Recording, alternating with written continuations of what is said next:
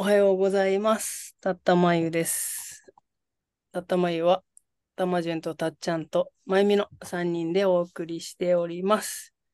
本日は第31回のたったまゆです。今日もよろしくお願いします。お願いします。お願いします。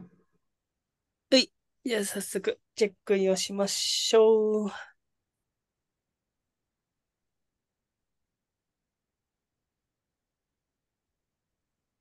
はい。じゃあ、僕たまじがチェックインすると、今朝なんだけど、昨日の夜、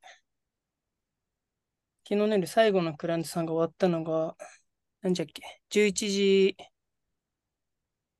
ぐらい、11時かな ?11 時過ぎだったんだけど、そのクライアントさんはお家に訪問する方で、訪問の行きと帰りの車の中で、たっちゃんのみーちゃんから紐解きされる動画を見ながら移動していて、で、家帰ってきたんだけど、なんだろうな。まあ紐解きだけじゃなくて、なんだっけ、アフタートークとかファンミーティングとかかなまで見てないから、まあ全貌じゃないのかもしれないんだけど、こうやって一緒に話してるたっちゃんの紐解きされるのってなんか勝手にたっちゃんが家族のような感じがあるから、ああ、そっか、なんか、なんだろうな。ある種、月1回とか、頻度的には2週間に1回とかの時もあったけど、今はもうなんか、夜はそんな感じなかったけど、あ、たっちゃんのこんな感じなんだね、みたいな、そうだよね、って思ったけど、あ、なんかもっと、なんだろう、ピザ含めて、たっちゃんの表現とかもっと聞き、聞きたかったな、みたいな。なんか今、寂しさも出てくるような。今ね、夜聞いて、その時は感じてないんだけど、今、そんなことを感じながら、今、そんなことを感じた。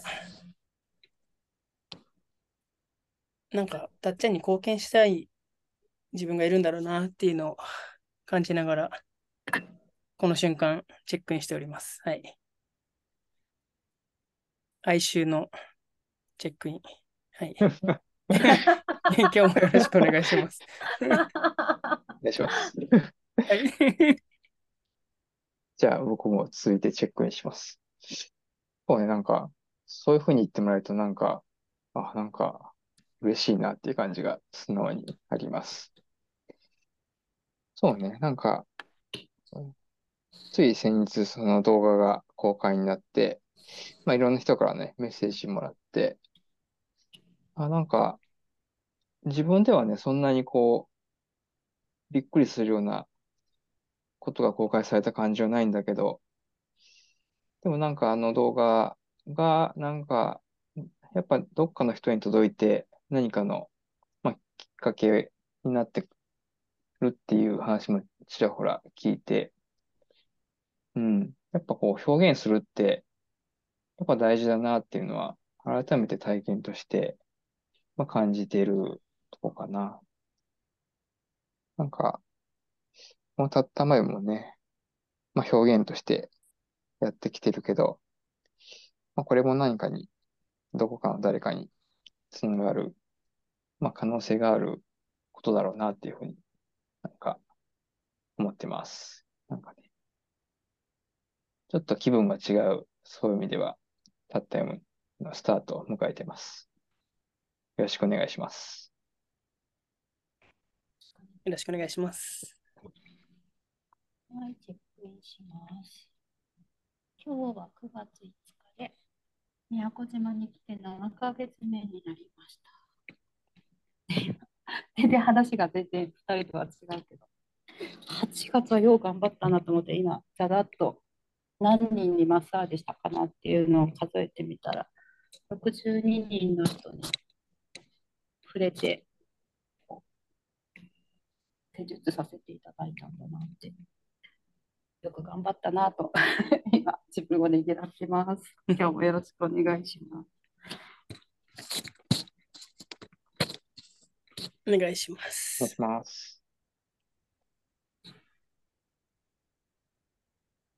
ね、ちょっと二人、いろいろ聞きたいことがいっぱいあるわ。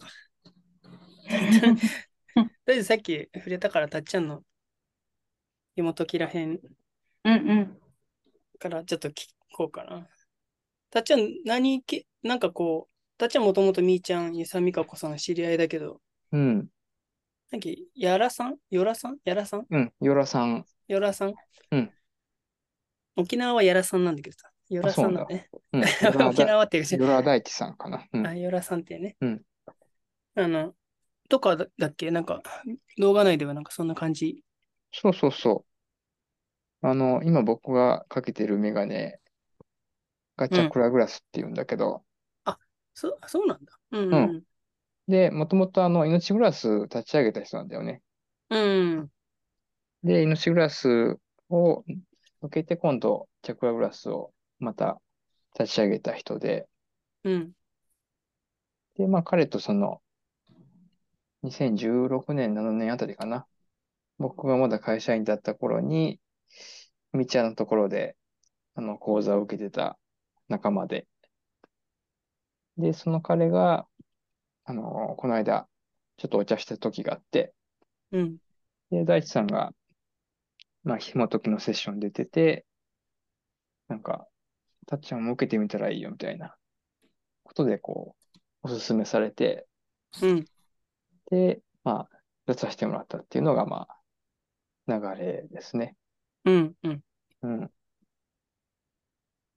で、みーちゃんは本当になんか、その僕が会社員だった頃に、あの、まあ、すごいお世話になった方で、その20年ずっと働いてた会社、まあ、パンの会社で働いてたけど、まあ、そこを辞めるきっかけを作ってくれた人なんだよね。うん。うん。で、まあ、その時も、まあ、いろいろそういう内側の変容の学びをさせてもらってたけど、で、まあ、その会社員を辞めた後からは、そのみーちゃんの学びの場には、まあ、行ってなくて、うん。うん。で、今回久しぶりに、まあ、そういう意味ではね、まあ、お話できたんだけど、うん。でなんか、今回思ったのが、あ、なんか多分、その、みーちゃんのとこいて、ところで学んでた2016年とか7年とかの時に、こう、みーちゃんが言ってた話で、多分その時は多分、あんまりこう分かってない部分もたくさんあって、まあ、特にその魂のエリアの話とかね、うん。耳には入ってたんだけど、まあ体感がないから、なんかこう、あんまりこう、その時は理解できなかった感じうん。うん。で、多分受け取ってたんだけど、でも多分、それって体の中に入ってて、うん。それがなんかやっぱりこう、後々こう、その気づくきっかけというかね、うん。になってたんだなっていうのが、なんかね、セッションを受けながら思ったんだよね。うん。うん。まあ、そういう意味で、なんだろうな。やっぱ自分もこう、その時に分かってもらおうっていうことが大事じゃなくて、なんかやっぱこう自分の真実というか、をちゃんとこう表現することが結果的にその伝えた人の中に、まあ、それが入っていって、まあ、その種がまあどっかのタイミングでまたこう、まあ、芽が出るというか、うん。こともあるんだなっていう感じが、なんかね、今回、うん。うん。自分の体験を通して分かった部分でもあるんで、まあ、そういう意味でなんかね、こう、まあ、ちゃんとこう自分の真実を表現ってするってことを、まあ、やっていく意味というか、まあなんかこう、うん、見出せたというかね、うん。感じはするかな。やっぱ人ってこう、その場でこう理解されたいって思うからさ、うん。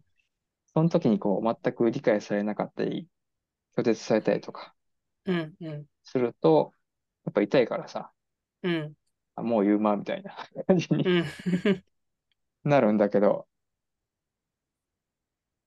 でも心から自分がそれが、なんか自分の中の真実で、まあそれを分かち合いたいっていうふうにして、こう、表現することって、まあたとえその時こう、まあ、拒絶されたりね、わかんないって言われたとしても、何かしらその中の人に入ってて、で、それがまあ、どっかのタイミング、いつになるかわかんないけど、こう、芽を出す。可能性があるんで、なんかそういう意味ではなんか、なんだろうな。まあ、種まきじゃないけど、なんかそんな感じでこう、種をまき続けるっていう。うん、ことは、やっぱりやっていくのが一つ、なんかね、大事かなっていうふうに、今は思ってます。うん、そうね。うん、その動画のセッション中でもあったけど、あの、動画の中でも感じたけど、こう、分かられなさそうだったら、たっちゃんが省エネモードに入るなっていう、うん、なんか、たっためはね、別になんか、そうそまあ誰が聞いてるとか分かんないし、3人で話してるからさ、う。うん、そんなにないかもしれないけど、あ分かられないんだったら、まあちょっとエネルギー、その分は省省エネしとけますね、みたいな、うん、たっちゃんが出てくる時あるんやろなと思って。うん。なんか、まあ、それがね、回避行動というか、傷つかないための戦略そうね。うんうん。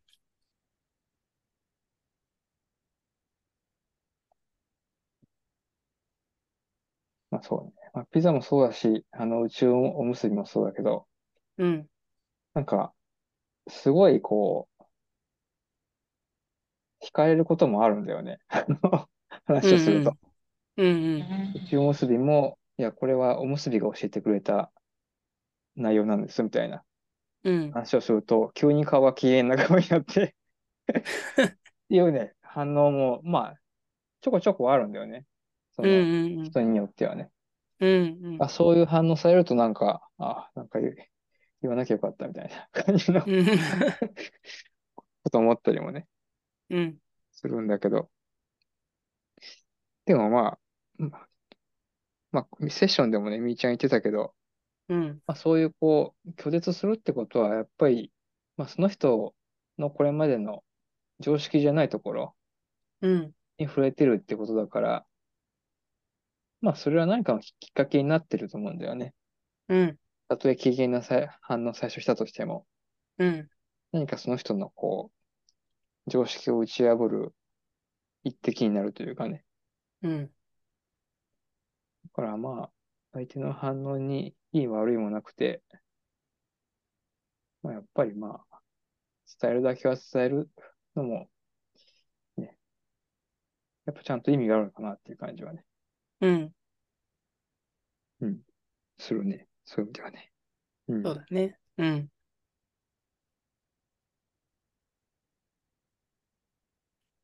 こうね、聞こえる、自分が聞こえてるところを、聞こえたり見えてるところだけをこう分かってるわけじゃなくてね、自分が分かってるところを見えてたり聞こえてたりするから、その瞬間はね、本人が、なんか、まあ拒否したり、ないものにしたりとか、したりすることあるけど、まあ、なんか入ってればね、うん。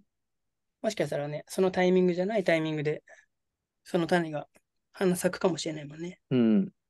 うん。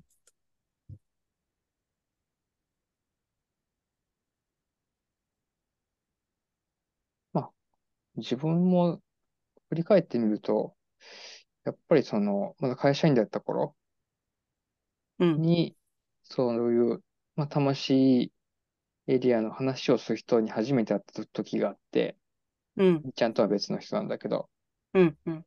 その人の話がね、あまりにもわから、わからんすぎて、なんか 初めてのなんかエリアの話で、頭で理解したやつも全然追いつかない感じうん。のなんか場があって、何なんだこれみたいな感じで、なんかすごい混乱した体験があるんだよね、最初。うん。うん。だからまあ最初はまあそういう感じなのかもなと思ってね。うん。自分の生きている世界じゃない、全然違うところの話って最初はやっぱりこう、頭でわかんないっていうか感覚もないし、だからまあ混乱するというか いう感じなのかもなと思ってね。うん。でもそういう自分が今はそっちを語る場にね、役割というか、をしてるっていうのはあるわけだから、うん。まあ人は変われるんだよなっていううん。うん。のもわかるし、自分で。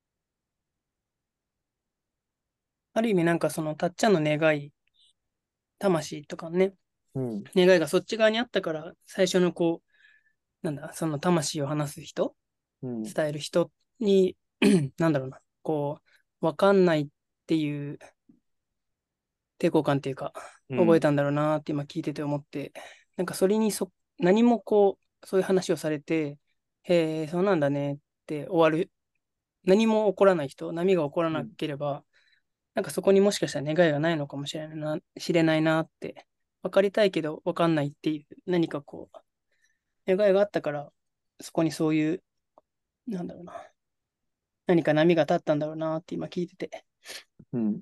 うんうん。思った。そうねうん。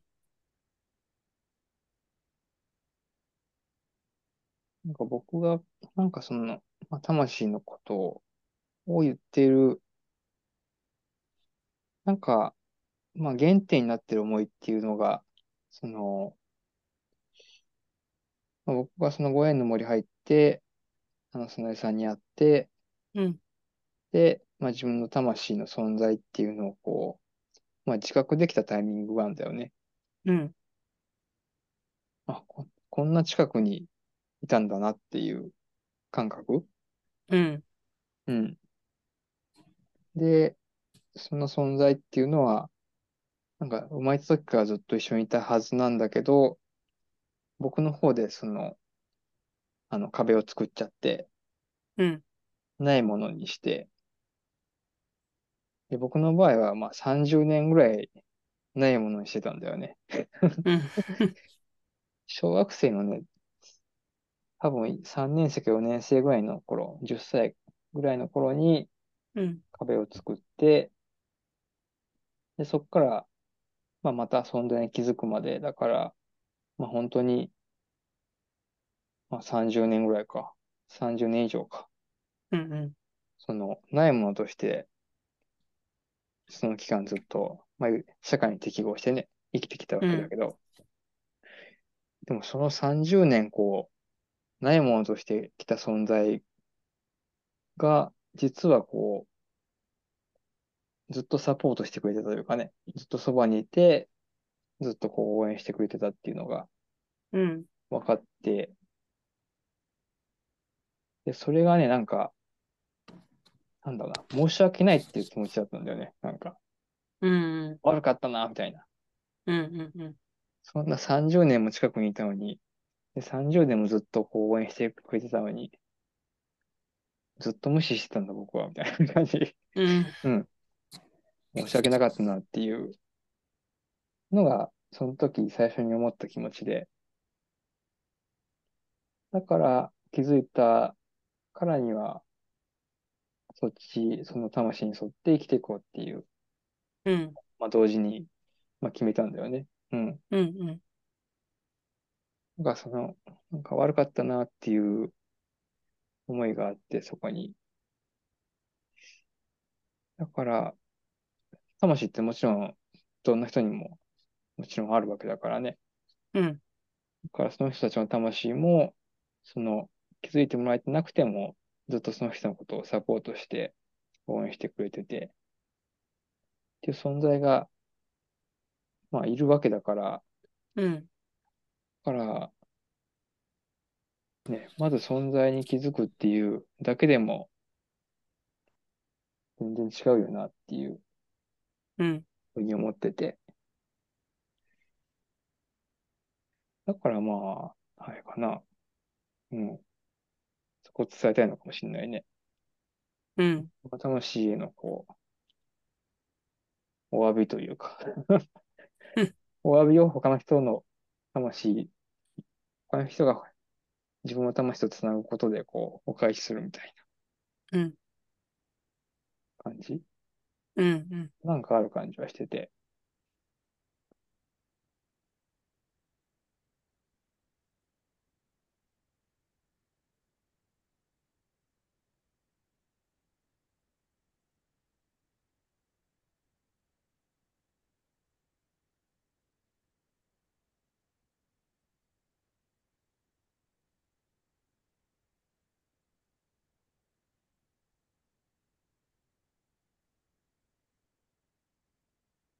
たっちゃんの次の、次なる展開が楽しみだね。そうだね。やっぱそこら辺はね、やっていきたいなって思うんだよね。うん。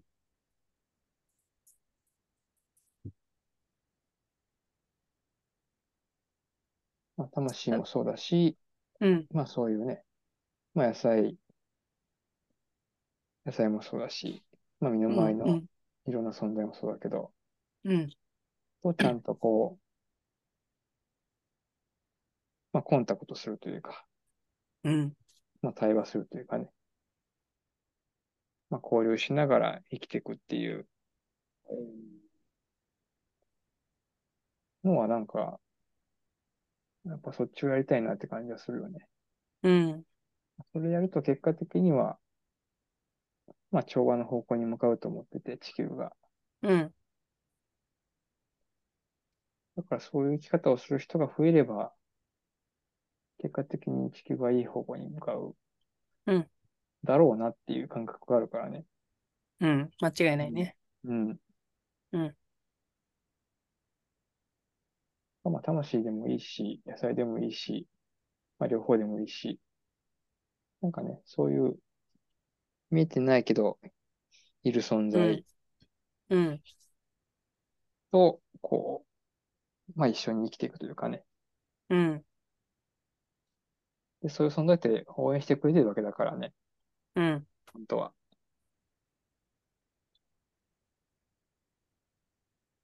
なんかそういう世界をね、なんか、まあ、自分もよりこう深めていきたいし、なんか、分かち合いたいなって感じがうん。しますね。たっちゃんも含めたいろんな命の声、表現を、なんだ、そのまま世界に出せたら最高だね。そうだね。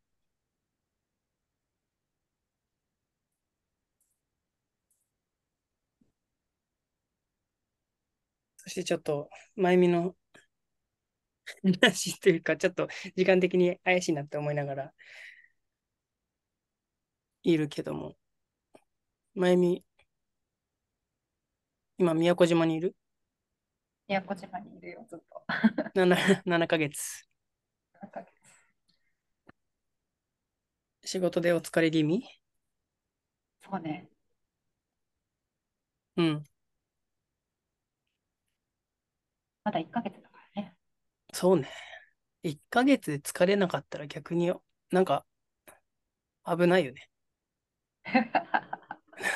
なんか疲れを感じてないだけな感じする。仕事プラス研修も続いてるからうんうん。ね。でも、この8月で2つ技、技というかメニューができるものが増えて、今うん3つ目、だから4つ目か、うん4つ目の習得中。うんうん。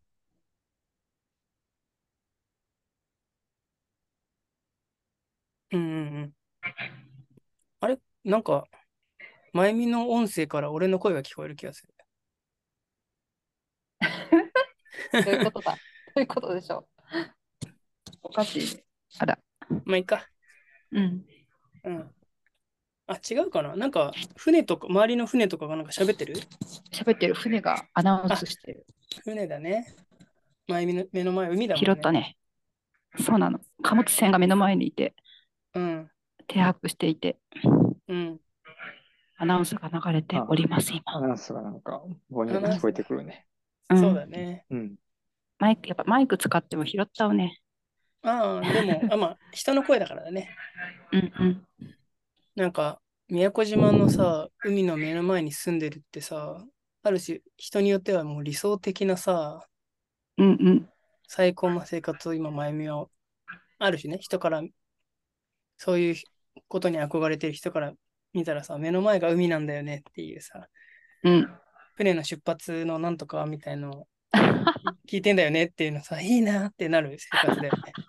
そうね。シチュエーション的夕日が見にはえてねそうだよね。確かに。うん毎日宮古島の夕日がさ、まあね、見れるかもしれなくてさ、海目の前でさ、で窓開けてたら鳥が通るんだよなんてさ、なんて理想的な生活っていう生活を送っておりますが。ね、チャリでいつもうん。水着着て、海行ってね、泳いでうん帰ってきてっていうね。うんそう、1年前の自分だったら夢だったことを 客観的に見たらしてるんだよね。うん。相当、あれだよね。そんないい生活を送ってるんですか？っていうやつよね。毎日海入ってとかさ。なんかもうよくわかんなくなってるよね。なんか日常すぎて。そうだよ。日常になってんだよね。7ヶ月で。そう。そ前まで全くなかったよね。う。そうだね。うん。まあ、前は木があるところ、うんうん。川沿い、沼、ま沼があって川沿いをお散歩して、木の並木道の下歩いて、うん芝生の上でグラウンディングするってこと、寝っ転がるっていうの、毎日のようにやってたから、あそれが海に変わったみたいうん。な。やってること、基本変わんないみたいなところはあるけど。うん。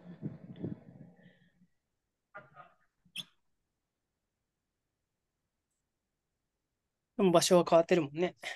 うん。うん。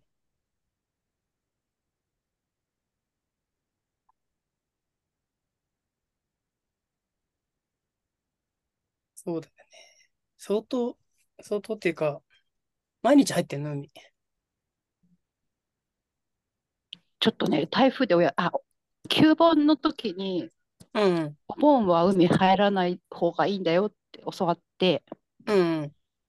7日で、7日 記録をね、作ろうとしてたけど、7日で終わったけど、うん。あ、でも、台風とかない限り、なるべく海に行くようにしててっていうのが、今、セラピスト始めたからこそ、うん。人に触れるから、いろうんんなエネルギーを、えーなんだろうな、まあ、受け取りやすいから、毎日自分をクリアリングして、浄化して、こうアーシングしてっていうのをするためにも、いい状態で人に触れられるようにするためにも、もうなんかちょっとの時間でも海行くようにしてる。うんうん。もうすごいすっきりするんだよね。うん。後ろ、背面が、背中のあたりとか肩のあたりが。うん。そうそれに緊張してんだろうね。緊張もしてるし、うん。なんかなんかわかんないけど、いろんなものが乗っかってね。いろんなものがね。そうそうそうそう。そうだね。人は何かを求めて宮古島に来て、ね。で、マイミと出会って施術を受けてるから、なんかうん。触れることでなんか、いいも悪いもわかんないけども、うん。うん、もらってるかもね。うんうんうん。うんうん。にしても、あれだよね。なんか少ない時間でも海行ってんだよねって。すごいことだよね。ね。すごいことだよね。うん。あ、お沖縄に住んでる俺毎日海行ってないからね。そうだよね。いや、うんもう下手したら、あの、朝と夕方、夕日の時間が一番好きで、うん。うん。一日二回海行ってる。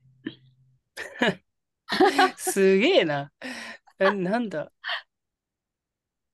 浮かんでるだけだけど、ほとんどう。ん。うん。まあ、浮かんでるだけとか何してるかとか関係ないよね、それ。うん。もうだって、それ、その宮古島の海を求めてさ、うん。何十万もかけてさ、行く人とかがいるわけじゃん、世の中にいっぱい。うん。うん。うん。世界中からか。うんそれを毎日さ、やってるわけよ。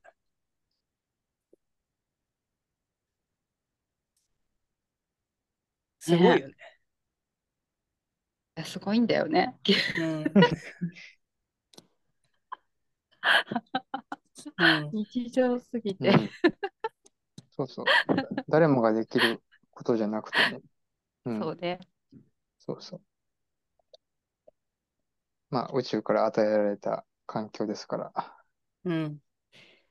いやー、今めっちゃお気に入りがあって、うん。海の中で音楽聴くといいよって言われて、え、どういうこと？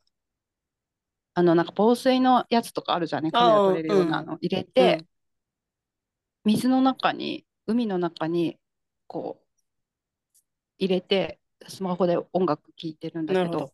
うん。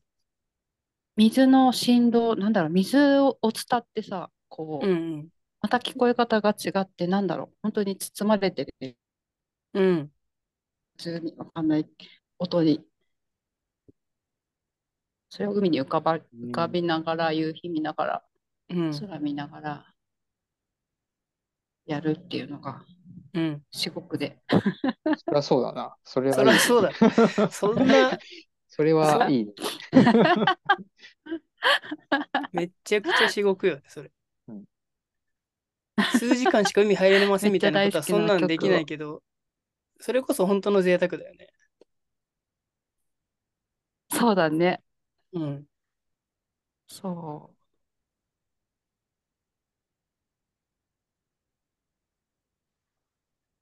う。海しかないけど、海がある。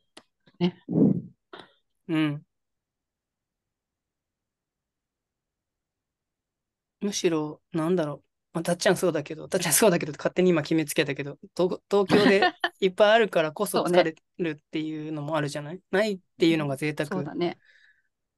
な中で、でも海あるっていう、ね、すべての命がそこから地球上はできたんじゃないのって思うような海が目の前にあって、それにほ1日2回ぐらい入れてうん。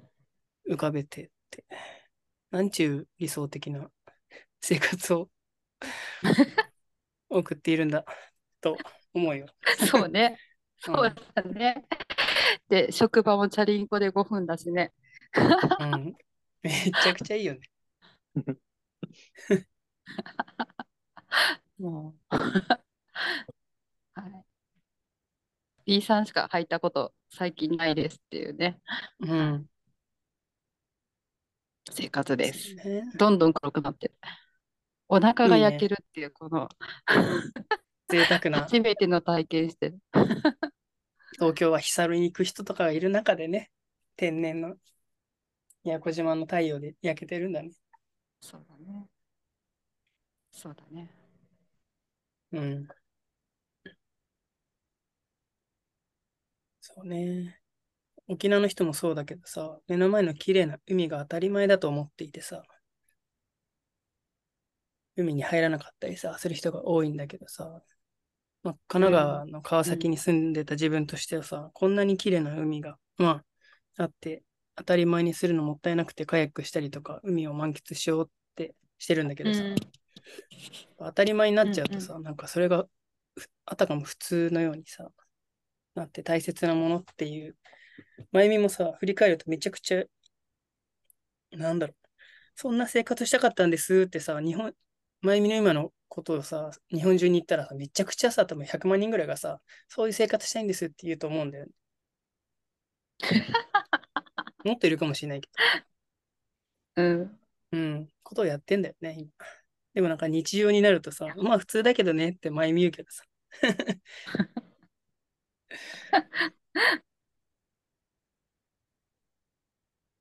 ていうのを送ってるんですね。ね思うよ。うん。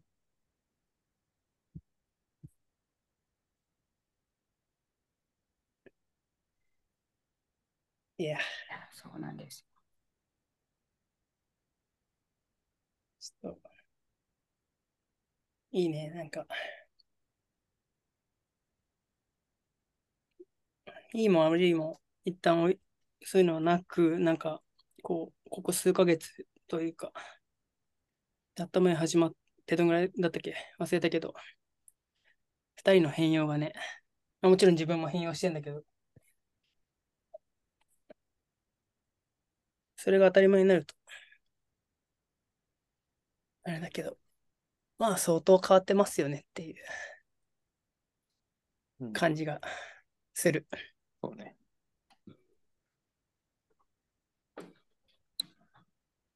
生きてんなって。そうね。生きてる感じするよね。うん。さあ、まゆみのフラダンスのために、フラダンスのためにってわけじゃないけど、まあ、まゆみがね、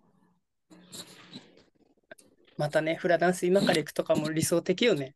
宮古島に行って毎日そうなん入ってフラダンス行ってみたいな。いや、そうなんですよ。なんちゅう理想的な生活をしてるんだ海が目の前の波が波の音が聞こえるところでフラを習っていて、うん。で、フラ終わったら目の前の海にジャポンって入る って いすげえな。一週間に帰って、ちょっとそのそしてから海海、その海の写真ちょっと送ってね。たったまゆのメッセンジャーとかで見るから。業務連絡をここでするっていう。オッケー。ちょそういうのを世に世に出したいからさ、まゆみの理想的な生活をお願いします。はい。はい。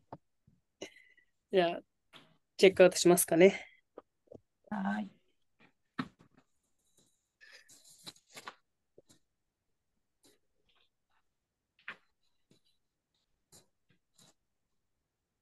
はい。チェックアウトします。なんかもう、今日の感想で言うとね、あの、まあ、二人の話聞いてるうちに自分の自己表現がチェックインしかなかったんじゃないかと思うから、チェックアウトで言うとさ、まあ最近いろいろ自分の中の、なんだろう、うん、いいも悪いも、あ、そうだよねって思う、気づかしてくれる体験が各地で起こり、うん沖縄本島だけじゃない場所で自分の表現って何なのかとか、どうやって生きていくのかっていうのを、なんだ、タモ順はどう生きるかみたいなものを問われながら日々選択してるなと思う今日この頃、まあ二人の話を聞きながら、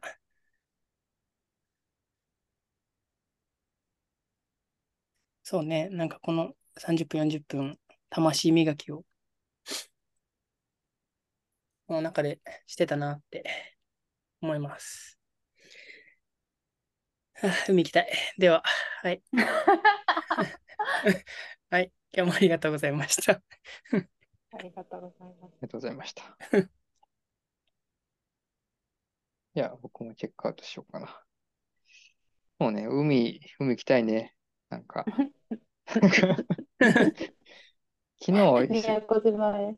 そうそう、昨日ね、近くの川にまで散歩行ったんですよ、初めて。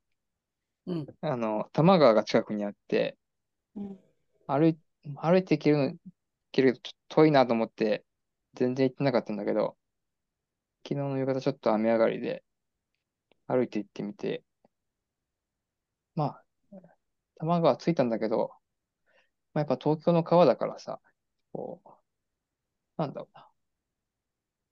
ちょっといい匂いがしないというか 川だけど、うん。うんまあ、川だけど、まあ、川だな、みたいな。うん。で、川のそばまで行ったけど、とてもこう、足を入れる 気にはなれない感じの川でね。うん。まあ、東京だからな、みたいな感じを昨日思ったとこあったから、今日の前の話を聞いて、ああ、なんていいとこに住んでるんだみたいな感じのはちょっとね、思いました。なんか、まあ、そういう、ね海とか、綺麗な海とか、川とか、なんか行きたいなって思いました。今日もありがとうございました。ありがとうございました。ありがとうございました。はい、チェックアウトします。なんか客観的に聞くとね、確かにめっちゃ素敵って多分昔の1年前の自分とか思うんだなーっていう生活をしてんだなーっていうのと実際体験してみると意外といろいろあったり するなーっていうのとか。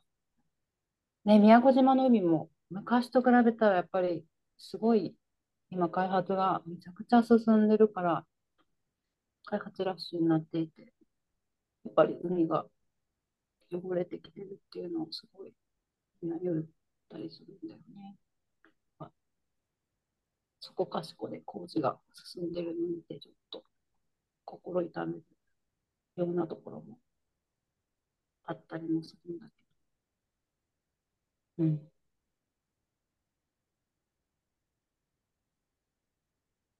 とは、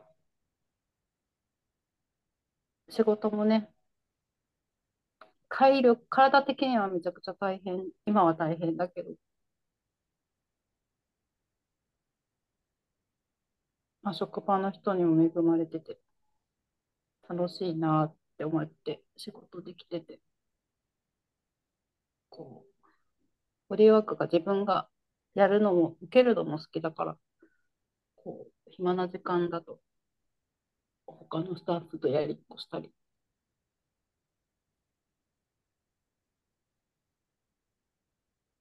ある時の自分から見たらなんかこう、ね、きっと理想的な暮らしをしてるのかなと思いつつ、毎日奮闘しながら頑張ってます。今回もありがとうございました。ありがとうございました。ありがとうございました。えー本日のたったまゆ第31回31でした。